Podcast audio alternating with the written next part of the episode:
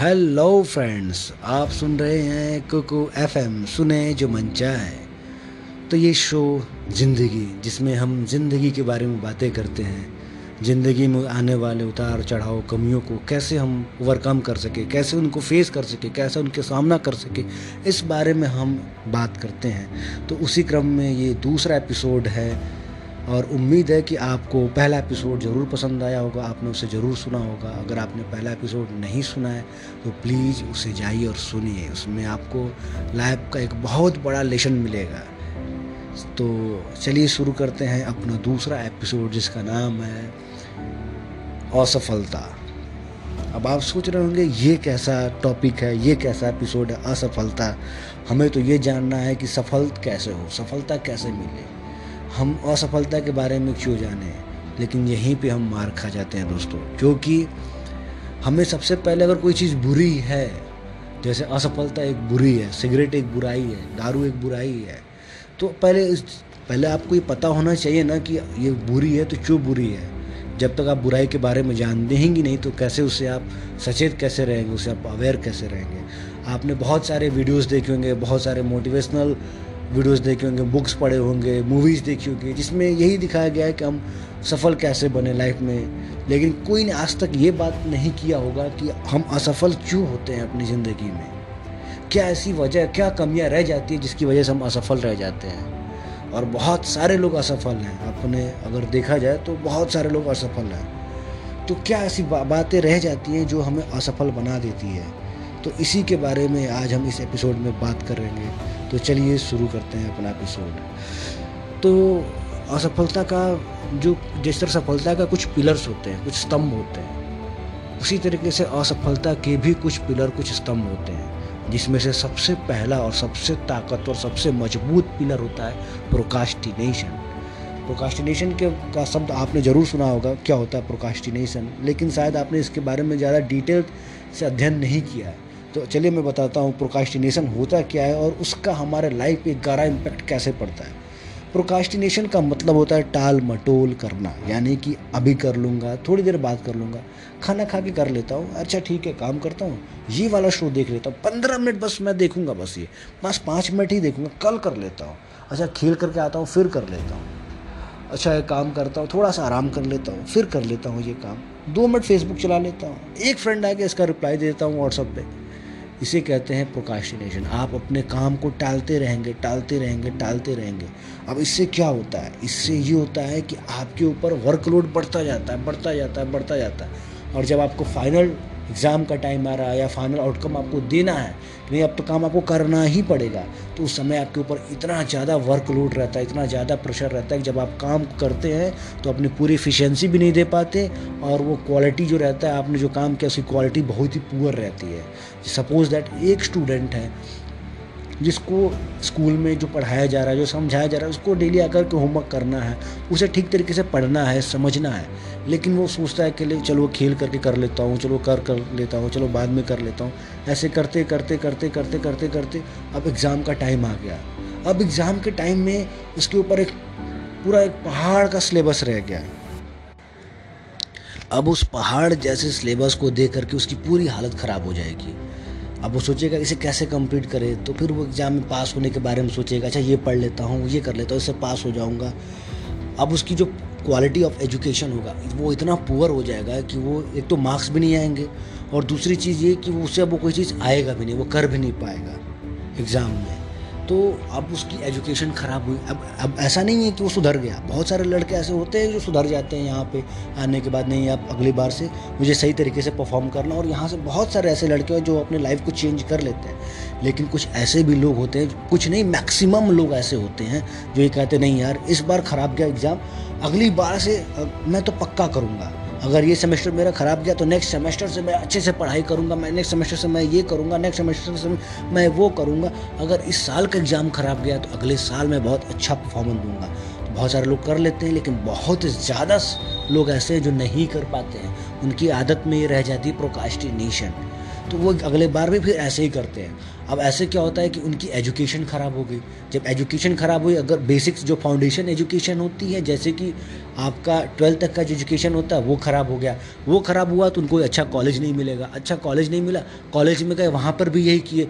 वहाँ पर भी यही किए तो फिर वहाँ से भी वो अच्छे नहीं बन पाए। फिर जॉब में परेशानी, बेरोज़गार हो जाते हैं ये लोग।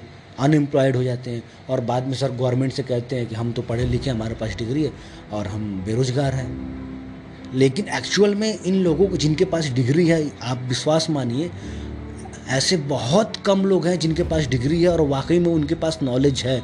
मेरा एक फ्रेंड है जिसने बी कर रखा है और उसने मुझे एक क्वेश्चन किया था जिसे सुनकर मेरे पैरों के नीचे से ज़मीन खिसक गई थी। उसने मुझे कहा था, जम्मू और कश्मीर गुजरात में पड़ता है क्या?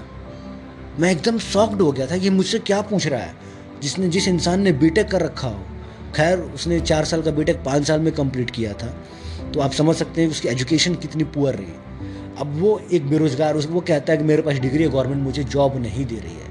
तो गवर्नमेंट कहाँ से जॉब देगी? जो लड़के वाकई में इंटेलिजेंट हैं, जो लड़के वाकई में टैलेंटेड है, उन्हें जॉब मिल रहे हैं। सच्चाई तो ये है। आप समझ रहे हैं आप प्रोकास्टिनेशन से आपका पूरा करियर खराब हो सकता है। दूसरा जो स्तंभ है, दूसरा वो होता है प्रोकास्टिनेशन के बाद क्या होता है? आप जब प्रोकास्टिनेशन जब आप करने लगेंगे तो आपके अंदर लो सेल्फ कॉन्फिडेंस यानी कि लो सेल्फ स्टीम की प्रॉब्लम शुरू हो जाएगी। लो सेल्फ कॉन्फिडेंस या लो सेल्फ स्टीम होता क्या है? ये दूसरा पिलर है अनसक्सेस का दूसरा पिलर है। ये होता है कि आप नई चीज़ ट्राई करने से डरेंगे।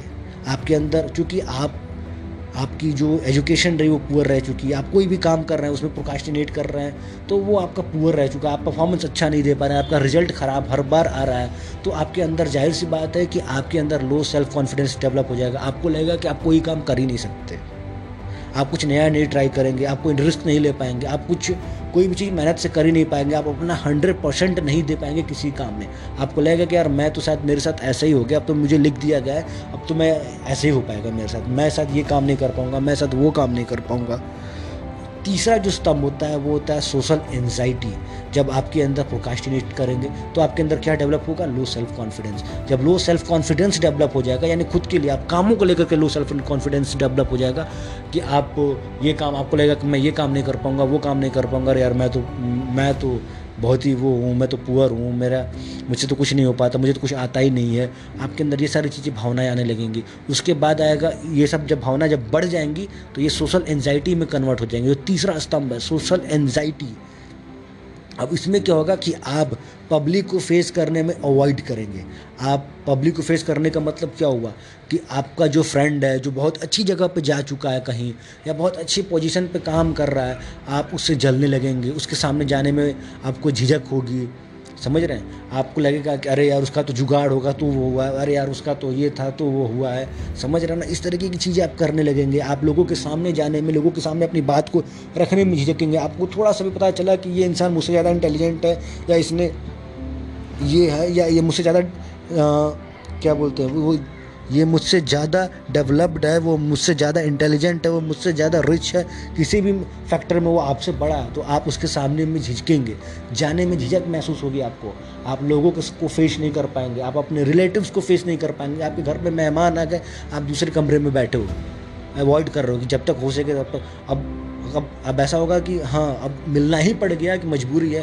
फेस टू फेस हो गया तो आप स्माइल कर दो और बढ़िया हाँ अच्छा अच्छा इतना बोल करके आप निकल जाओगे वहाँ से। बचने की कोशिश करोगे। इसे कहते हैं सोशल एनजाइटी समझ रहे हैं? अब सोशल एनजाइटी जब ये बढ़ने लगेगा बढ़ने लगेगा तो क्या होगा? जब बढ़ने लगेगा तो ये होगा कि अब सिर्फ़ अपने से बड़े लोगों से नहीं, जो आपसे हायरार्की में ऊपर हैं, जो आपसे सुपीरियर हैं, सब आप, उनके सामने ही नहीं आप झिझकोगे, उनके सामने एजिटेशन फील नहीं होगी। आपको उनके सामने भी एजिटेशन फील होगी, जो आपसे छोटे तबके में है, जो आपसे उतने इंटेलिजेंट नहीं है आप आप इतना सक्सेसफुल नहीं है, आपके जितने रिच नहीं है, आप उनके सामने अगर वो बातचीत करने में अच्छा है तो आप उसके सामने जाओगे तो उसके सामने भी अपनी बात करने में आपको झिझक महसूस होगी। जब ये बढ़ जाता है तो ये हालत होता है। चौथा स्तंभ है डे ड्रीमिंग डे ड्रीमिंग का मतलब क्या होता है? ख्याली पुलाव बनाना। ठीक? जब आपका सोशल एंजाइटी बहुत ज़्यादा बढ़ जाएगा, जब आप दूसरों को चिढ़ने लगोगे, दूसरों से नफरत करने लगोगे, हर इंसान के बारे में गल नेगेटिव सोचोगे लगे कि जो आदमी सक्सेसफुल हुआ है लाइफ में तो आपको लगेगा वो कोई जो शॉर्टकट तरीके से सक्सेसफुल हुआ होगा, उसका कुछ जुगाड़ होगा, उसका कुछ सोर्स होगा, ठीक, तब आपके अंदर डे ड्रीमिंग शुरू हो जाएगी। जब आप दूसरों से चिड़ना शुरू कर दोगे, दूसरों से जलन, दूसरों के लिए गुस्सा, नफरत जब पैदा होगा तो डे ड्रीमिंग भी शुरू होगी। जो कि चौथा स्तंभ है डे ड्रीमिंग अनसक्सेस का या जो फेलियर का चौथा स्तंभ है डे ड्रीमिंग डे ड्रीमिंग से क्या होता है? डे ड्रीमिंग मतलब ख्याली पुलाव तैयार करना। अब आप अपने आप को खुश करने के लिए कुछ ना कुछ ख्याली पुलाव बनाओगे।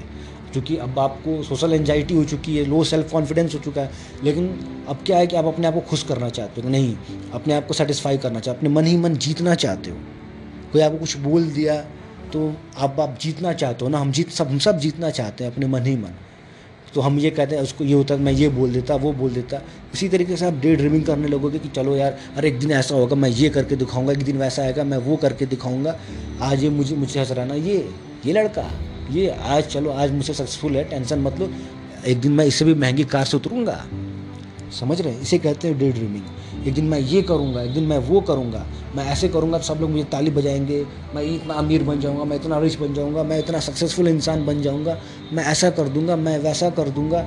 और आप एक, अंदर ही अंदर एक झूठे ख्याल, जिसको कहते हैं डे ड्रीम एक झूठे ख्याल जिसको पुलाव आप बना रहे हैं अंदर ही अंदर, वो पुलाव भी आपको अंदर ही अंदर खाता जा रहा है। आप उस पुलाव को नहीं खा रहे, वो पुलाव आपको खाता जा रहा है। आप और ज़्यादा सोसाइटी से दूर होने लगेंगे। सोसाइटी को आप समझेंगे कि अरे यार, ये सोसाइटी क्या है, ये है, वो है, सोसाइटी ख़राब है, सोसाइटी बुरी है, मैं अच्छा हूँ, मेरे साथ सब कुछ गलत हो रहा है। तो आप डे ड्रीमिंग्स का ये नुकसान होता है कि आप रियलिटी में कुछ नहीं करोगे। सब सपनों में, ख्यालों में ही होगा। ख्यालों में ही आप बिलगेट्स बन जाओगे, ख्यालों में ही आप सबसे अच्छे फिजिक वाले इंसान बन जाओगे ख्यालों में ही आप सब कुछ बन जाओगे। लेकिन हकीकत में आपने एक कदम भी, एक स्टेप भी नहीं उठाया होगा उस काम को करने में। तो अब डे ड्रीमिंग से क्या होता है? डे ड्रीमिंग जब आप प्रोकास्टिनेट कर लेते हो, उससे लो सेल्फ कॉन्फिडेंस डेवलप हो जाता है। जब लो सेल्फ कॉन्फिडेंस डेवलप होता है सोशल एनजाइटी डेवलप होती है। सोशल एनजाइटी डेवलप होती है तो फिर आप डे ड्रीमिंग करने लगते हो। जब आप डे ड्रीमिंग करने लगते हो, तब आपको होता है एनजाइटी डिप्रेशन हाइपर टेंशन ये सारी चीज़ें आपको डेवलप होने लगती है। पैनिक अटैक्स आने लगते हैं। अब ये क्या होता है? अब आप जब आपको ये सब चीज़ें डेवलप हो जाएँगी, तब आपको लगेगा कि दुनिया ख़त्म हो चुकी है। दुनिया में कुछ है ही नहीं। मेरी तो डेस्टिनी ही ऐसी, मेरी तो न, मेरी किस्मत में ही ऐसा था। मेरे साथ अब आप दूसरों को ब्लेम गेम करने लगो। मेरे स्कूल टीचर ख़राब था, मेरी स्कूल ख़राब था, मेरा कॉलेज ख़राब था, मेरे पेरेंट्स ख़राब थे, मेरा फ्रेंड सर्कल ख़राब था। अब आप हमेशा पास्ट में रहने लगोगे कि काश ये होता तो मैं काश एक टाइम मशीन होता तो मैं पीछे चला जाता और यहाँ पर जा कर के मैं ऐसा कर देता। समझ रहे हैं? आप हमेशा पास्ट के बारे में सोचोगे। डे ड्रीमिंग में आप हमेशा फ्यूचर के बारे में सोच रहे थे और यहाँ पर आप पास्ट के बारे में सोचोगे कि आपका पास्ट ख़राब था, आपके पेरेंट्स ख़राब थे, आपका स्कूल ख़राब था, आपका कॉलेज ख़राब था, आपके टीचर ख़राब थे, आपका बॉस ख़राब था। समझ रहे ना? आपकी सोसाइटी ख़राब थी। आप अपने आप को एक्सेप्ट नहीं करोगे कि आप ख़राब थे एक्चुअल में। आपको लगेगा कि मेरे साथ बहुत बुरा हो रहा है, ये दुनिया ख़राब है बेकार है, मैं भी बेकार हूँ, मैं किसी लायक नहीं हूँ। ये भी आपके अंदर फीलिंग हो सकती है कि आप ऐसा भी महसूस करो। आप लोग कह रहे यार, इस दुनिया में क्या रखा है? लाइफ में क्या रखा है? कुछ भी नहीं आप हर वक्त मुँह लटकाए रहोगे, हर वक्त आप डिप्रेस रहोगे टेंशन रहोगे। समझ रहे हो ना? हाइपर टेंशन आएगा। कभी कभी अब ये बहुत ज़्यादा जब बढ़ जाएगी तो पैनिक अटैक्स आने लगते हैं और कई बार पैनिक अटैक्स में लोगों की डेथ भी हो जाती है। तो अब आप सोच रहे हो ना, एक प्रोकास्टिनेशन टाल मोटाल की आदत से शुरू हुआ था और अब कहाँ आपकी अब लाइफ थ्रेटनिंग चीज़ बन चुकी है। एनजाइटी डिप्रेशन हाइपर टेंशन आप ये सब महसूस करने लगोगे। आपको लगेगा कि आप कभी सक्सेसफुल नहीं हो सकते लाइफ में आप कुछ कर नहीं सकते, आप बेकार हो, ना खादा हो, किसी चीज़ के लायक नहीं हो। यहाँ तक इतना ज़्यादा खुद को लेकर के नेगेटिव हो जाओगे कि जिसको कोई हम लोग कैलकुलेट नहीं कर सकते, आप कितना नेगेटिव हो जाओगे। दूसरों को लेकर के नेगेटिव हो जाओगे, खुद को लेकर के नेगेटिव डे ड्रीमिंग करने लगोगे, लोगों के सामने जाने से झिझकने लगोगे स्टेज पे कुछ, अगर स्टेज पे आपको माइक पकड़ा दिया तो आपको तो एकदम से पैनिक अटैक आने लगेगा, घबरा जाओगे, क्या बोलो क्या बोलो। लोगों के social low self confidence develop हो जाएगा आपके अंदर, खुद को ही आप मतलब महसूस नहीं कर पाओगे कि हाँ आप कैपेबल हो, कुछ कर सकते हो। समझ रहे हैं? बहुत बुरी कंडीशन हो जाती है। और हमें इन्हीं पाँचों के ऊपर काम करना है।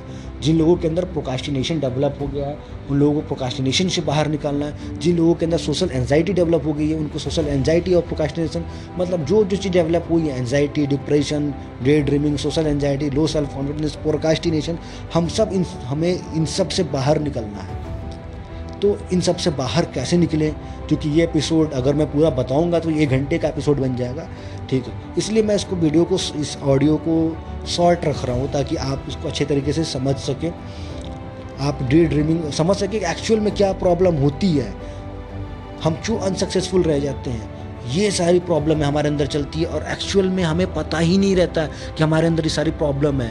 हमें पता ही नहीं कि हमारे अंदर सोशल एंजाइटी हो चुकी है। हमें पता ही नहीं कि हमारे अंदर लो सेल्फ कॉन्फिडेंस हो चुका है। पता ही नहीं कि हम डे ड्रीमिंग कर रहे हैं। पता ही नहीं कि हम अपने अपने बारे में लो फील करने लग रहे हैं। पता ही नहीं कि हम दुनिया नहीं, हम खराब हो चुके हैं। हमारा मेंटल प्रॉब्लम शुरू हो चुका है। मेंटल प्रॉब्लम इन सेंस नहीं कि आप मेंटली डिस्टर्ब हो चुके हैं। मेंटल प्रॉब्लम हर चीज़ मेंटल प्रॉब्लम का मतलब ये नहीं होता है कि आप मेंटली डिस्टर्ब हो। मेंटल प्रॉब्लम का मतलब ये होता है कि आप मेंटली हेल्दी नहीं हो। आप अच्छा नहीं सोच रहे हो, आप पॉजिटिव नहीं सोच रहे हो। समझ रहे हो ना? तो आप मेंटली फिट हो, लेकिन आप नेगेटिव सोच रहे हो, आप नेगेटिव जोन में चले गए अब आपको पॉजिटिव लाना है तो वो कैसे लाना है? हम कैसे इस चीज़ को ओवरकम करेंगे? इसके बारे में हम अगले एपिसोड में बात करेंगे, जिसमें हम ये एपिसोड का नाम था unsuccessful how how we don't get success अगला जो एपिसोड होगा हाउ विल गेट सक्सेस तो इस एपिसोड से वो नाम होगा तो मेरे साथ प्लीज़ ट्यून रहिए, ठीक है, ताकि आप अगला एपिसोड अच्छे से समझ सकें और उसको अपने लाइफ में अप्लाई कर सकें। अब जैसे कुछ लोग ये भी कह रहे होंगे कि यार जो सक्सेस होता है। अब सक्सेस क्या होता है? सक्सेस आपसे ना एज पूछता है कि आपकी एज क्या है। सक्सेस ना आपसे ये पूछता है कि आपका जेंडर क्या है। सक्सेस ना ये पूछता है कि आपका कलर क्या है। सक्सेस ना ये पूछता है कि आप किस रिलीजन से हैं, किस कास्ट से हैं। सक्सेस आपसे कोई चीज़ नहीं पूछता है। सक्सेस बस एक ही चीज़ पूछता है कि आप जिस चीज़ को अपना एम रखे थे, उसके लिए जो जो रिक्वायरमेंट थी, जो जो काम करना था, आपने वो काम किया कि नहीं? That's it smart work hard work ये वर्क वो वर्क ये सब बेकार की बातें हैं, इसके बारे में चक्कर में मत रहिए। लोग कहते होंगे अरे, इस हार्ड वर्क मत करो स्मार्ट वर्क करो। स्मार्ट वर्क हार्ड वर्क नाम की सब बेकार की बातें हैं। स्मार्ट वर्क क्या होता है? आप कोई काम कर रहे हो, पहले दिन से आप स्मार्ट हो जाओगे, क्या उस काम में? उस काम को जब आप एक बार गो थ्रू हो जाओगे, उसके सारे प्रो एंड कॉन्स को समझ जाओगे, उसके अंदर क्या कमियाँ हैं, क्या खाबियाँ उसके अच्छाइयाँ हैं, क्या उसकी ट्रिक्स हैं, उसके डेप्थ जब नॉलेज हो जाएगा, तब आप उसमें स्मार्ट हो सकते हो। पहले तो आपको हार्ड वर्क करना पड़ेगा उस काम को समझने के लिए, उसके नॉलेज को गेन करने के लिए। फिर जब आप उसको नॉलेज गेन हो जाएगा, अब आप प्रो हो जाओगे उसके, यानी प्रो प्रोफेशनल हो जाओगे उसके उसके खिलाड़ी हो जाओगे। तब आप स्मार्ट कर, उसमें स्मार्ट वर्क कर सकते हो। अब उसी काम को आप शॉर्ट तरीके से कर सकते हो। लेकिन पहले पहले दिन से आप शॉर्ट तरीके से स्मार्ट तरीके से नहीं कर पाओगे। पहले आपको हार्डवर्क करना पड़ेगा। जब आप हार्डवर्क करते करते आपको उस पूरे गेम को समझ में आ जाएगा, पूरा मामला समझ में आ जाएगा, अब उसमें आप स्मार्ट तरीके से काम कर सकते हो।